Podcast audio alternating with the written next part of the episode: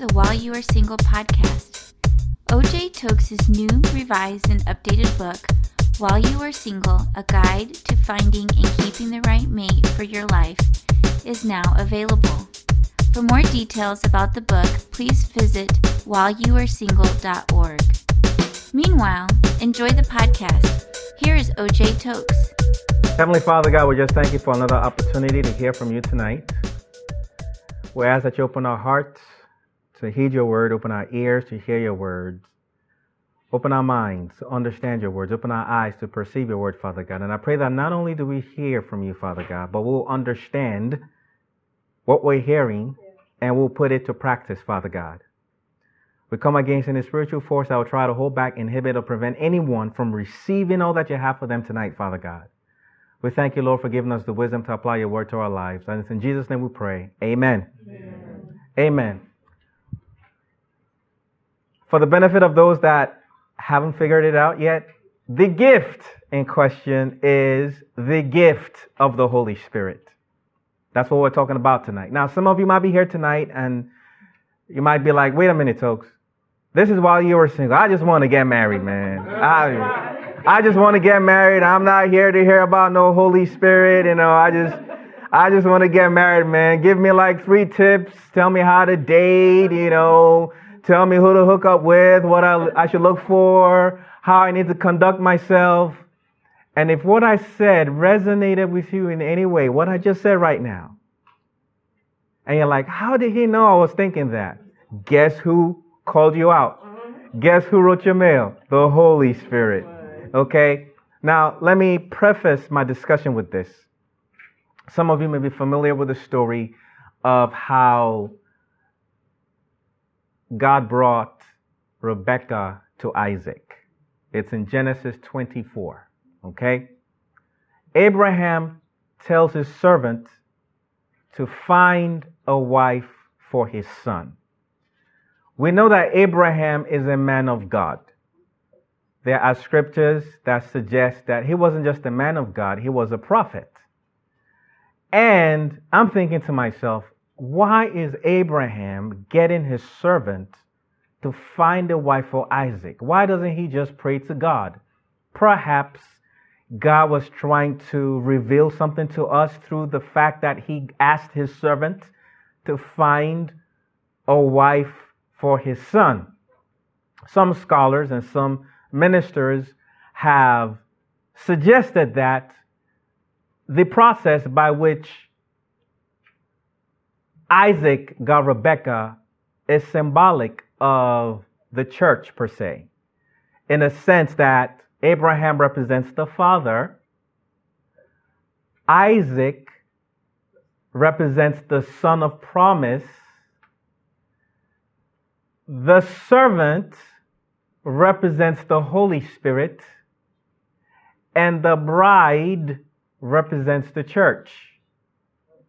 So, where God uses the Holy Spirit to fetch a church, the bride of Christ, for Christ, okay? Where do we get the idea that the servant is symbolic of the Holy Spirit? Well, the fact of the matter is in Genesis 24, the name of the servant is not mentioned. But I believe it's in Genesis 15, I stand corrected. The servant's name is mentioned. His name is Eliezer. Eliezer. Eliezer is a combination of the Hebrew words Eli and Ezer. Eli and Ezer. Eli means God. Some of you may remember when Jesus was on the cross, when he cried out, Eli, Eli, my God, my God. Eli means God. Ezer means helper. So Eliezer is God of help. In the New Testament, one of the names of the Holy Spirit is the helper. So Eliezer is a picture of the Holy Spirit fetching a bride for Isaac. Along the same lines, I want to address this because I'm trying to un- let everyone understand. Some of you already know this, some of you may not know this, some of you have an idea, but you don't have clarity about it. I want to emphasize the Holy Spirit in order to give you and let you know that God has given you a gift that will help you find your spouse if you so desire. This is the most important thing that you need. to help you find your spouse. All the other stuff, I'm not saying they're irrelevant. The Holy Spirit may tell you, okay, this is a strategy for you or not. But the most important thing is you want the Holy Spirit in the process. So, in order for him, to get him in the process, you need to invite him into your life and understand who he is and how he operates. That's why I'm talking about the Holy Spirit. So, this is for your benefit. So, if you're here and like, oh, I want to get married, say, well, you're in the right place. I'm trying to tell you how the Holy Spirit is involved in the process and how you can get him into your life to help you along those lines. Amen? Amen. Having said that, to understand the baptism of the Holy Spirit, it's good to kind of understand baptism in general. I think a lot of people, some people, have an idea that there are at least, at least three kinds of baptisms. Three kinds of baptisms. And the way to differentiate one baptism from the other is to look at the characteristics of baptisms.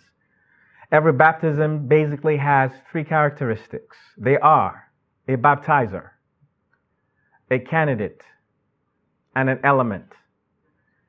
A baptizer, a candidate, and an element. As I share these things, I'm going to be sharing a lot of scriptures. If I go through each scripture on by detail, we're going to be here a long time. So I'm going to be sharing a few scriptures. I encourage you to write them down so that you can go home and study for yourself because it's your personal study that makes a difference in your life. So, three characteristics of each baptism there's a baptizer, there's a candidate, and there's an element. The baptizer is the person doing the baptizing. The candidate is the person that is being baptized, and the element is the thing or the entity into which the candidate is baptized. The first kind of baptism we're going to talk about tonight is called the baptism of repentance the baptism of repentance, also known as the baptism of John. Okay? So if anybody ever hears the baptism of John, automatically think baptism of repentance. You hear the baptism of repentance, automatically think baptism of John. In the baptism of repentance, the baptizer is the Holy Spirit. The candidate is a sinner. The element is the body of Christ. 1 Corinthians chapter 12 verse 13. 1 Corinthians chapter 12 verse 13. We are baptized by one spirit into one body. Okay? The baptism of repentance simply is getting saved. Okay? Simply put. When you receive Jesus as your Lord and your Savior, obviously you repent from your past and receive Christ into your life. You have undergone the baptism of repentance. It simply means receiving Jesus. It simply means believing the Lord Jesus Christ. It simply means the salvation process. That is the baptism of repentance. Okay? The second kind of baptism is water baptism. Water baptism. Everybody pretty much knows what water baptism is. In this case, the baptizer is a minister, a pastor, or someone ordained to carry out that process. The candidate is a believer, not a sinner. It's a believer. The prerequisite to undergo both water baptism and the baptism of the Holy Spirit is the baptism of repentance. In other words, you should be saved before you get water baptized. Water baptism does not save you. Water baptism tells people that you are already saved.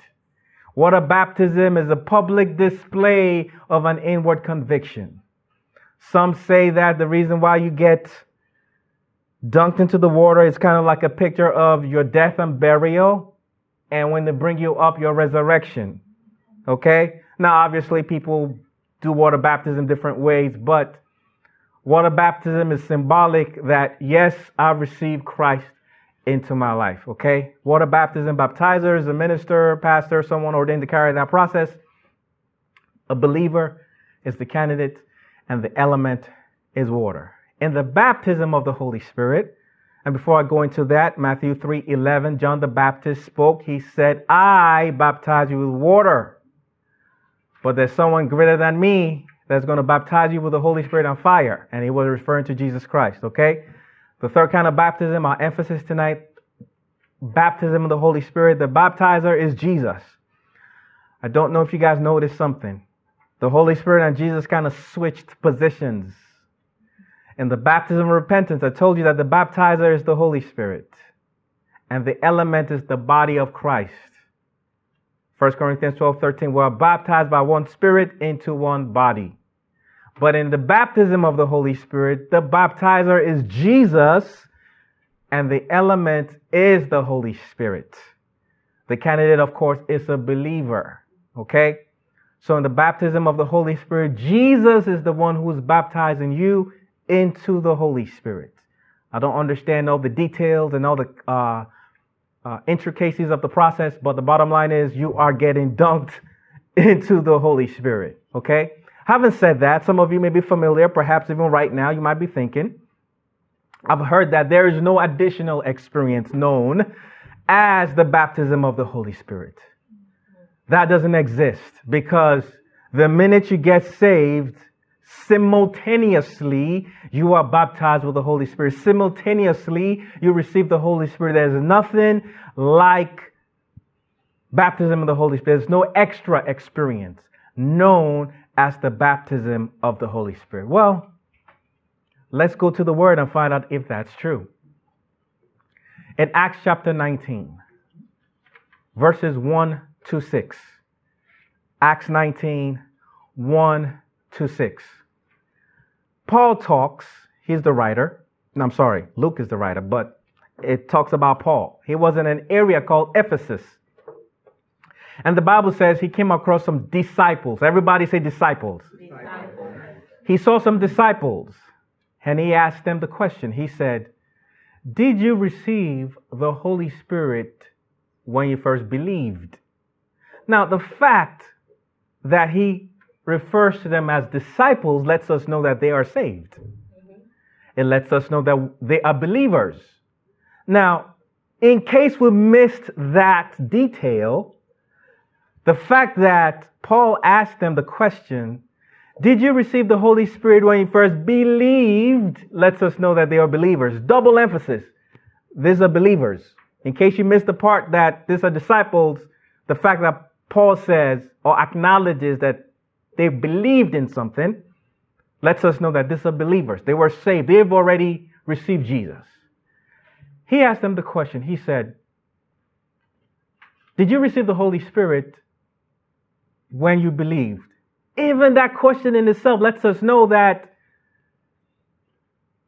receiving the Holy Spirit when you become a believer doesn't always happen simultaneously. Because why would Paul even be asking that question? That will not sound smart. What do you mean?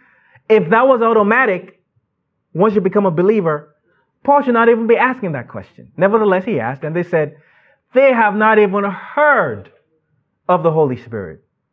These were believers. These were disciples. They said, we have not even heard of the Holy Spirit. Then Paul asked them, he said, then what baptism did you receive? Again, reinforcing the fact that there are more than one kinds of baptism. And they said, the baptism of John. And Paul, I believe, is in Acts 19, verse 4, says, Yes, John did indeed baptize with the baptism of repentance, saying, believe in, believe in the Lord Jesus Christ, letting us know what the baptism of repentance is. Believing in the Lord Jesus Christ.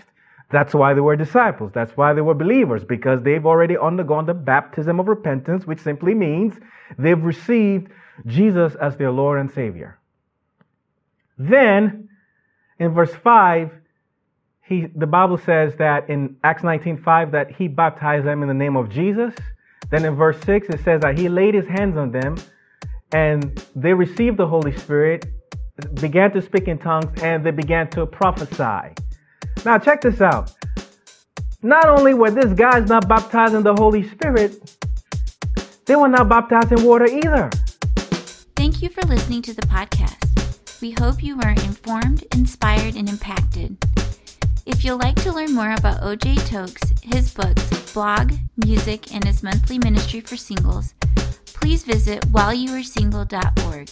That is whileyouaresingle.org. If you've been blessed by the podcast, we encourage you to please share with your friends.